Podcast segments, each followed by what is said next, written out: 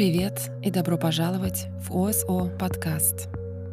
Меня зовут Катя Шукин, и здесь я читаю истории людей, которые пережили околосмертный опыт.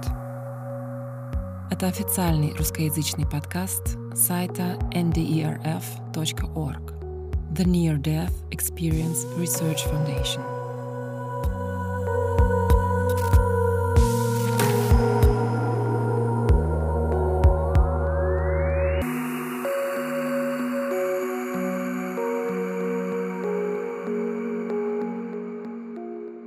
Добрый день, добрый вечер. Еще раз поздравляю вас с Новым годом. И спасибо всем тем, кто меня поздравил в сообщениях. Мне было очень приятно. Сегодня я прочитаю вам продолжение околосмертного опыта Мэри. Это вторая часть ее истории. Первую часть можно послушать в предыдущем выпуске.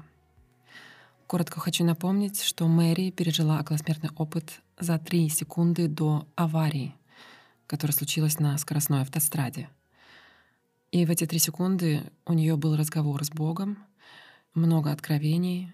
И в прошлом выпуске я остановилась на том, что она решила вернуться, и в следующий момент произошла авария. К счастью, в ней никто не пострадал. Итак, я читаю дальше. Через несколько часов после аварии у меня начало болеть все тело. Я не могла пошевелить шеей. В ту ночь мой муж отвез меня в отделение неотложной помощи. Врач удивился, что у меня всего лишь хлыстовая травма. Это травма шейного отдела позвоночника, которая возникает, когда голова человека отбрасывается вперед, а затем рывком возвращается назад. Я этого не знала и объясняю это для тех, кто, возможно, тоже не знает. Итак, врач удивился, что у меня всего лишь хлыстовая травма. Персонал удивлялся, что я все еще здесь, что я жива. Я точно знала, почему я все еще здесь. Я выбрала это.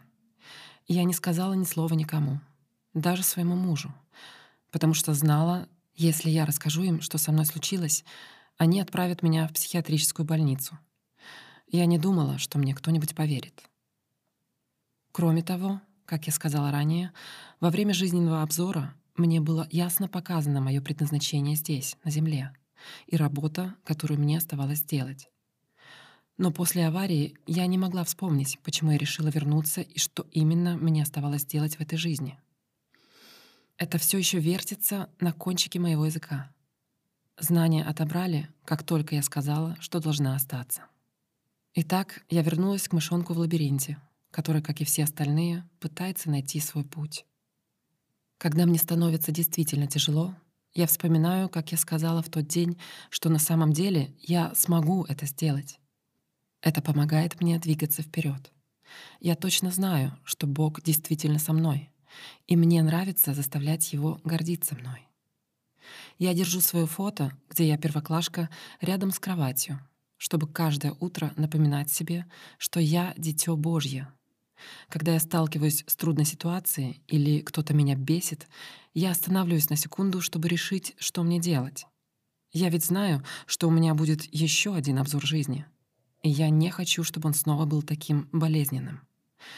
Я не идеальна, но я очень стараюсь поступать правильно. Кроме того, я знаю, что он наблюдает за мной. В качестве постскриптума вам нужно знать, что мой муж за 7 дней до этой аварии разбил мою машину. Я сидела рядом. Мы оба вышли невредимыми из этой аварии. В тот день ни у кого из нас не было предсмертного переживания. Я все еще была очень обижена на него за ту аварию. Это была моя первая машина, которую я выбрала, и она была на меня зарегистрирована. Я любила эту машину. Поговорим о неудачных приоритетах. Если бы он не разбил мою машину тогда, то в этой аварии я была бы за рулем своей Мазды 323, а не на Астровэне. Это еще одно доказательство того, почему я считаю, что все происходит по определенной причине. В тот день не было бы выбора.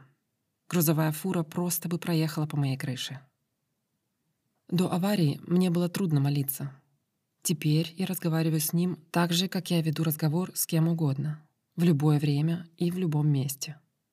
На самом деле, сразу после первой аварии, за неделю до аварии с грузовой фурой, я вышла на середину своего двора и закричала в небо. «Я знаю, все говорят, Бог не дает испытаний сверх наших сил, но в этот раз ты точно перегнул палку, так что спускайся и скажи мне, что ты хочешь, чтобы я сделала, и я сделаю это, чтобы ты, наконец, оставил меня в покое, черт подери». Мой бедный муж взял меня под руку и сказал: «Пойдем в дом, соседи смотрят». Я действительно понятия не имела, что он слушает меня. Так что будьте осторожны в своих просьбах, потому что я очень неожиданно узнала, насколько он заботится обо мне. Мне больше не нужно кричать на него. Теперь я понимаю, что он пытался мне сказать. Я получила его ответ громко и ясно. Первый год после аварии был, наверное, одним из самых тяжелых в моей жизни. И я часто задавалась вопросом, почему я была настолько глупа, чтобы остаться здесь, а не уйти, когда у меня была такая возможность. Я продолжала кричать на себя: «О чем ты, черт возьми, думала?» Теперь, оглядываясь назад и на то, чему я научилась, и на то, насколько я счастлива сегодня, я так рада, что осталась. Когда я вижу, как солнечные лучи струятся сквозь облака, Святой Дух, то иногда я действительно скучаю по дому. Для меня Бог — это свет. Это Он напоминает мне, как сильно любит меня, и что я никогда не буду одинокой. И однажды я вернусь к Нему. А пока я планирую хорошо провести время. Теперь я смотрю на каждое препятствие, как на приключение, и всегда ищу для себя урок. Замечательная игра. Так жизнь намного проще. Каждый раз, когда я вдруг сомневаюсь в том, что произошло, или сомневаюсь в том, выхожу ли я за свои границы, когда делюсь этим опытом с моей семьей или с пациентом на работе, то всегда что-то показывает мне, что я на правильном пути.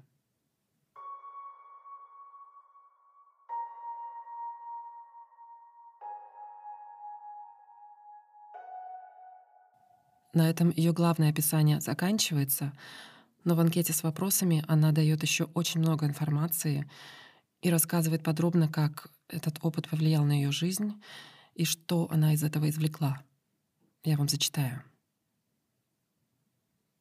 «Встретили ли вы кого-то по ту сторону?» И она тут повторяется, а потом рассказывает дальше. «Да, я чувствовала, что со мной были еще двое. Я не могу объяснить, откуда я это знаю, но одной из них была моя бабушка. И 7 лет понадобилось, чтобы выяснить, кто была второй. Через 2 дня после аварии я в шейном воротнике и с очень больным телом пошла в церковь. Мне нужно было серьезно поблагодарить его. Перед мессой ко мне подошла знакомая дама и спросила о моем несчастном случае. Один из ее вопросов ко мне был: «Кто был с тобой?» Я робко ответила: «Бог и моя бабушка». Она улыбнулась и спросила: «Кто еще?» Я очень не хотела ей рассказывать, но она не сдавалась, и я все-таки рассказала ей о своем загадочном друге с той стороны. Она не думала, что я сошла с ума, и сказала, что я могу узнать его имя, попросив об этом. Я была настроена очень скептически, но после разговора с ней почувствовала себя намного лучше. После мессы ко мне подошла незнакомая женщина и спросила про аварию. У нас был почти такой же разговор. Это случилось не только со мной. Нас связывает общий опыт, околосмертный опыт. Они знали то, что знала я. И у них обоих были имена людей, которые были с ними. За последние несколько лет я провела довольно много исследований в области предсмертных переживаний. И это очень распространено. Умирающие могут называть имена людей, которые приходят за ними, и часто они знают имя ангела, который ждет, чтобы забрать их домой. Так что какое-то время я просила об этом каждый день и, наконец, отказалась от попыток узнать имя этого человека, который на самом деле все еще со мной.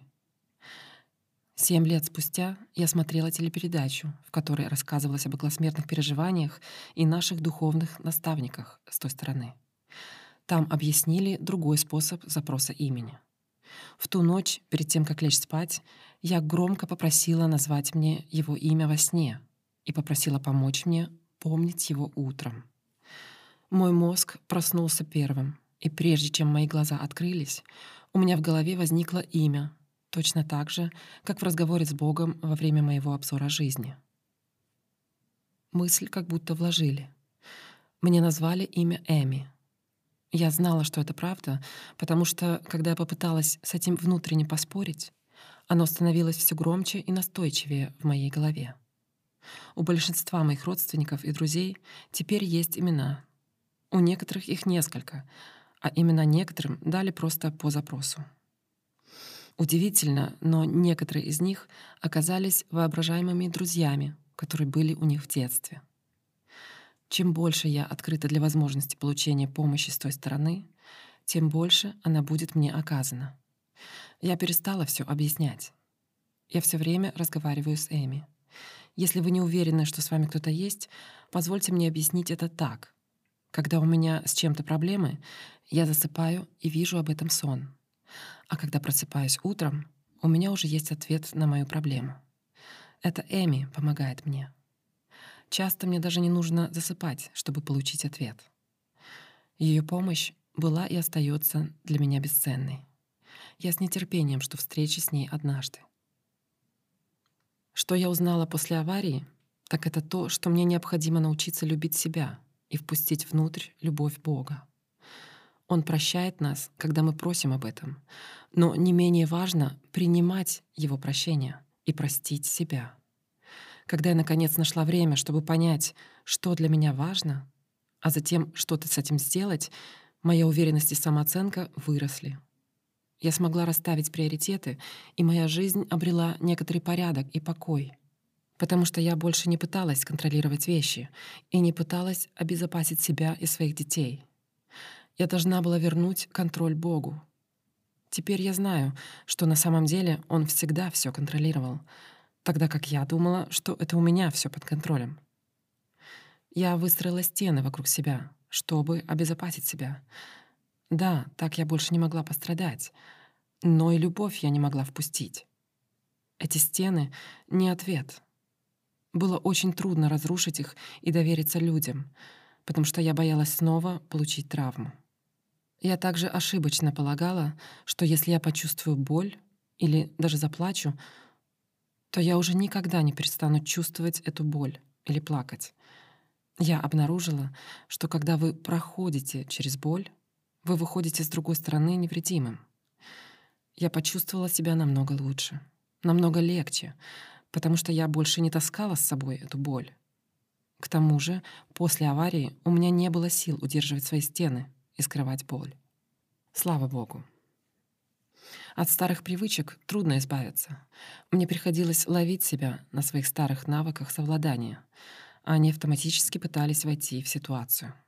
Затем мне пришлось практиковаться в использовании новых навыков преодоления трудностей, которые я усвоила, и со временем практика стала моей новой привычкой.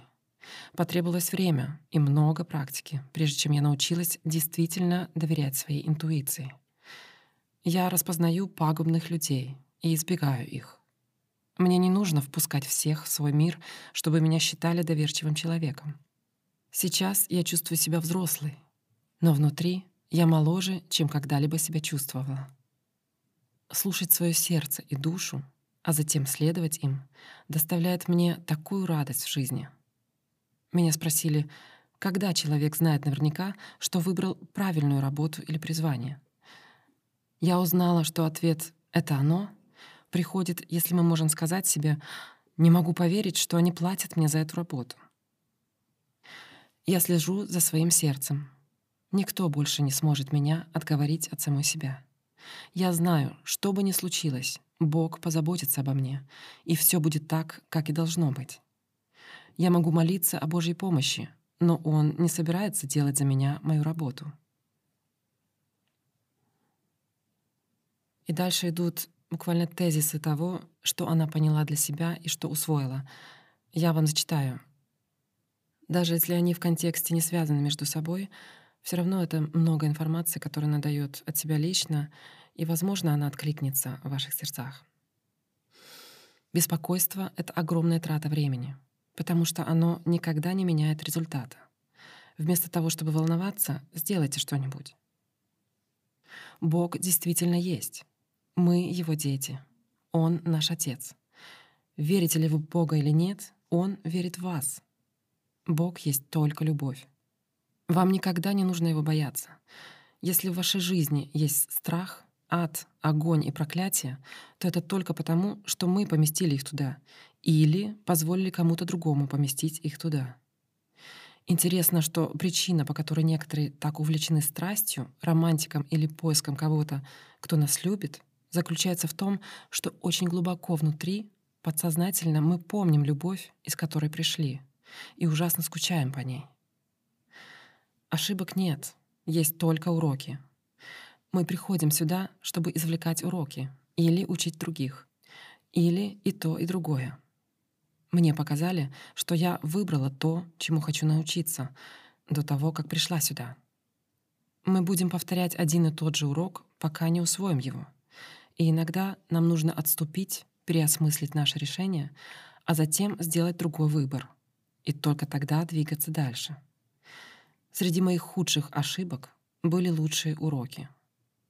Изменения нужно принимать, а не бояться. Это то, как мы движемся вперед. Все из нас боятся. И бояться — это нормально. Требуется большое мужество, чтобы пройти через страх и все равно сделать это. Жертвы остаются в страхе. Но вы никогда не сможете по-настоящему стать тем, кем являетесь, и полностью реализовать свой потенциал, если останетесь в страхе. Случайности не бывает. Все происходит по определенной причине. Понимаем мы это в то время или нет. Член семьи одного пациента называет совпадение «божьими затеями». Все здесь по какой-то причине, и поэтому мы все такие разные. Если бы все было прекрасно и все были бы одинаковыми, мы бы ничему не научились. Мы видим только часть общей картины, а Бог знает всю картину. Я не более важна, чем кто-либо другой. Нет никого важнее меня. Мы все равны и очень важны в глазах Бога. Если кто-то пытается вас запугать, помните, что каждый должен вытирать задницу после посещения туалета. Бог дает нам то, что, как Он знает, вам нужно, а не то, что, по вашему мнению, вы хотите. Мне нравится эта цитата бывшего президента Джимми Картера. Бог всегда отвечает на молитвы. Иногда это «да», иногда ответ «нет», а иногда это «ты что, шутишь?».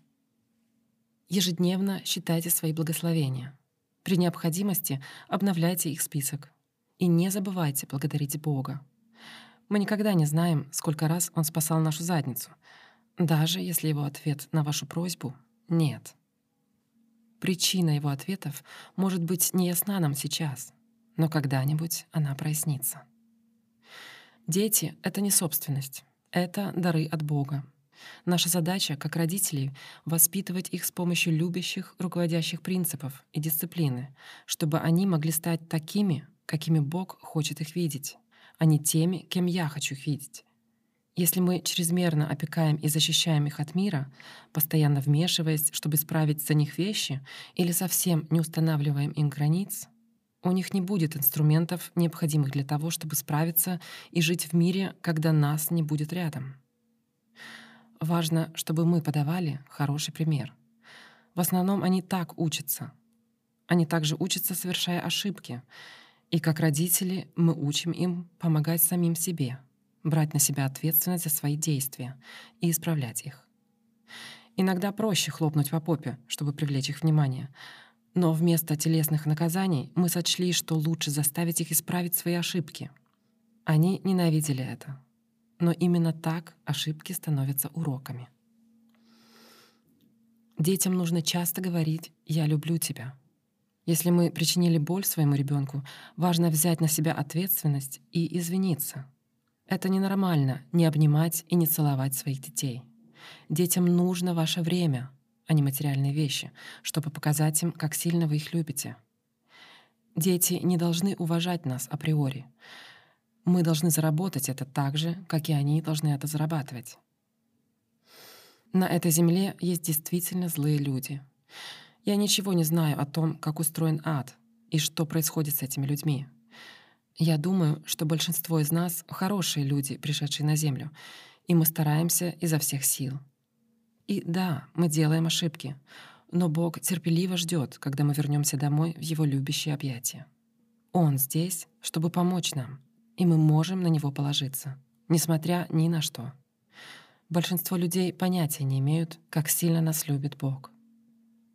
Неважно, какой мы религии, молитва как одного человека, как семьи, так и сообщества важна. Попробуйте найти церковь, в которой вы чувствуете себя как дома.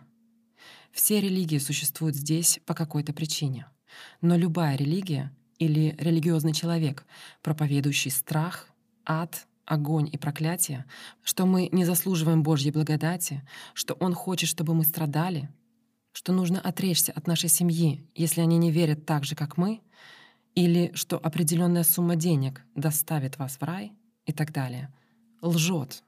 Нет никаких условий для Божьей любви. Никаких. Бог не считает меня или кого-либо еще грешником. Он считает нас своими детьми. Остановитесь на минутку и подумайте, считаю ли я своих детей грешниками? Конечно, нет. Я вижу в них прекрасных людей, заслуживающих моей любви. Именно это Он заставил меня почувствовать в Его присутствии. Мы живем так, как думаем о себе. И гораздо легче жить, зная, что Бог считает меня прекрасным человеком, заслуживающим Его любви, а не грешником. Его не заботят все те маленькие правила и предписания, которые каждая религия использует, чтобы отличаться от другой религии. Он заботится о том, что в наших сердцах. Мы здесь для того, чтобы вмешаться и помочь, глядя за пределы нас. Или мы здесь как бедная жертва, которая просто следит за тем, чтобы позаботиться о себе любой ценой? Слишком многих людей учат верить, что если они будут следовать определенным правилам своей церкви, в определенном порядке, это приведет их на небеса. Это не то, что я вижу каждый день на работе, и не то, что я испытала в своем жизненном обзоре.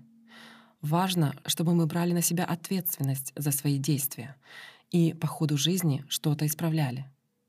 Как бы трудно ни было возместить ущерб здесь, на земле, гораздо труднее увидеть и почувствовать в любящем присутствии Бога ту боль, которую мы причинили другим, когда ее уже нельзя изменить. По правде говоря, очень важно то, как мы относимся к другим. Это делает жизнь более радостной, когда мы смотрим за пределы себя и отдаем. Подарки, которые вы получите в ответ, просто потрясающие. Случайные добрые дела действительно много значат, особенно для Бога, и бесценны для тех, кто их принимает. Библия — это не дневник, написанный рукой Бога. Он состоит из притч и рассказов, написанных людьми.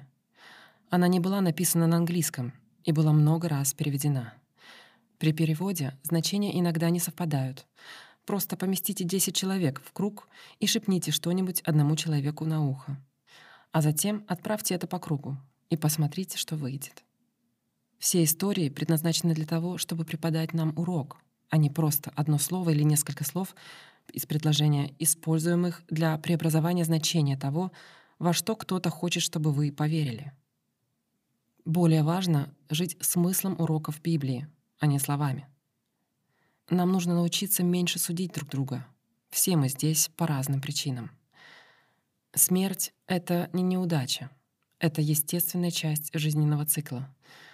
Так же точно, как мы родились, мы и умрем. Есть время бороться за свою жизнь, а затем наступает время, когда мы должны отпустить. Давно пришло то время, когда нам нужно убрать часть медицинского из процесса умирания и добавить духовность, чтобы не бояться так сильно. Причина, по которой мы так боимся смерти, заключается в том, что это все, что мы знаем, и мы не помним, откуда мы пришли. Если бы мы помнили, то не смогли бы прожить свою жизнь на земле, потому что мы слишком тосковали бы по дому. Земля — самая сложная часть. Это университет Земли. Мне показали, что я подала заявление и была принята в эту школу. Бог не причиняет ничего плохого. Прежде чем попасть сюда, мы выбираем уроки и планируем, как мы хотим прожить свою жизнь, точно так же, как мы делаем это перед поступлением в университет.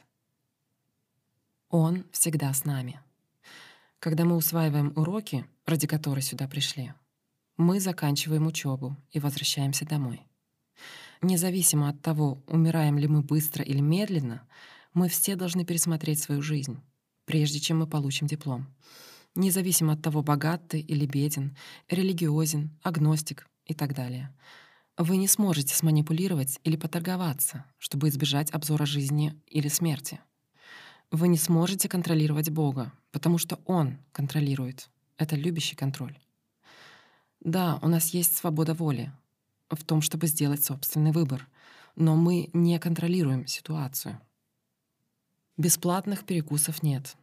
То, что происходит вокруг, действительно происходит, и нам придется взять на себя ответственность за свои действия в конце нашей жизни, если мы не исправим и не возместим ущерб во время жизни. Мы можем менять свой обзор жизни каждую секунду каждого дня. Никогда не поздно все исправить. Помните, единственное, что вы можете взять с собой, — это любовь, которую вы культивируете на этой земле. А самое главное, что вы оставите после себя — это любовь и воспоминания о своих близких. Какая была ваша религия до вашего опыта? Консервативная, римско-католическая. Изменились ли ваши религиозные обычаи после опыта? Да, мне очень трудно сидеть в церкви по воскресеньям. Я хочу встать и начать кричать: «Нет, ребята, он лжет! Это так не работает! Божья любовь не привязана к таким условиям». Поработать в хосписе для меня в неделю. Поработать в хосписе 2 дня в неделю для меня лучше, чем церковь. Это портал в другую сторону. Изменились ли ваши отношения именно из-за вашего опыта? Да, я чуть не потеряла мужа. Я была совершенно другим человеком после ОСО. И он не знал, что со мной делать. После 6 месяцев разлуки, уединения и консультирования у нас теперь прекрасные отношения. Несмотря на то, что он мне не верит, он ученая личность и нуждается в доказательствах, он благодарен мне за то, кем я стала. Я внесла огромные изменения и поправки в мои отношения со своими детьми. У 3 старших детей было совершенно другое детство, чем у 3 младших, и они тоже извлекли уроки из этого. Я потеряла большинство своих друзей. Мне было трудно быть среди отрицательных людей, да и они все равно меня больше не выносят. С другой стороны, мои новые дружеские отношения потрясающие. Несмотря на то, что мои отношения с родителями никогда не наладятся, я смогла их простить, и это больше меня не гложет. Моя способность чувствовать ауры окружающих меня людей очень сильна, и иногда бывает страшно. Это сделало сочувствие огромной частью моей личности. Какая часть из вашего опыта особенно важна и значима для вас? Было замечательно снова оказаться с бабушкой. Я скучала по ней. Теперь она всегда со мной, когда я ее зову. Знание, что Бог существует и что Он любит меня, было огромным. Получение ответов на вопросы и понимание того, почему мы здесь, сделали меня намного более спокойным и счастливым человеком. Вы когда-нибудь делились своим опытом с другими? Да, я не говорила ни слова до 99-го года, после целого года в хосписе. То есть, получается, 5 лет. Первый год в хосписе я провела, просто слушая, как люди говорят мне, что они делают и видят. И это было то же самое, что видела и я. Я была шокирована. До этого мне было трудно поверить, что я не сумасшедшая. Я начала делиться этим с умирающими, а затем и со своими коллегами. И было страшно. Они были действительно открыты этому и хотели узнать то, что узнала я, чтобы помочь умирающим пациентам с обзором их жизни. С теми коллегами, которые считали меня сумасшедшей, стали происходить странные вещи на работе, с пациентами. Это изменило то, как мои коллеги смотрели на так называемое замешательство в процессе умирания, и теперь они поддерживают пациента прямо там, где он есть, вместо того, чтобы пытаться все время удерживать его ориентированным на этот мир. Было впечатляюще наблюдать за этим. Были ли у вас какие-либо сведения о предсмертном опыте до вашего опыта? Да, я видела Даниона Бринкли по телевизору и подумала тогда, не сошёл ли он с ума. Когда это случилось со мной, я подумала, не сошла ли я с ума. Теперь, работая с умирающими, я знаю, что мы точно не сумасшедшие. Что вы думаете о реальности своего опыта сейчас? Поскольку это было подтверждено всеми умирающими людьми, которые поделились со мной своими обзорами жизни, я знаю, что это определенно было реальным. На самом деле я разговаривала с группами, проводила занятия по признакам и симптомам процесса умирания. И в конце всегда кто-то спрашивал, откуда я знаю об обзоре жизни. И я должна была им рассказать о своем. Всегда есть скептики, как и должно быть, но большинство не может наслушаться. Несколько человек позже подошли ко мне и поделились со мной своими околосмертными опытами. Что бы вы хотели добавить к своему опыту? Мы все делаем наше время на Земле намного труднее, чем оно должно быть, включая меня.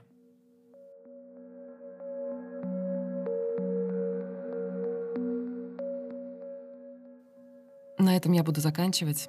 Даже не буду никак комментировать, очень много информации она дала. Возможно, вы посчитаете, что это было слишком подробно и долго, но я все равно решила зачитать почти все и надеюсь, что вам понравилось.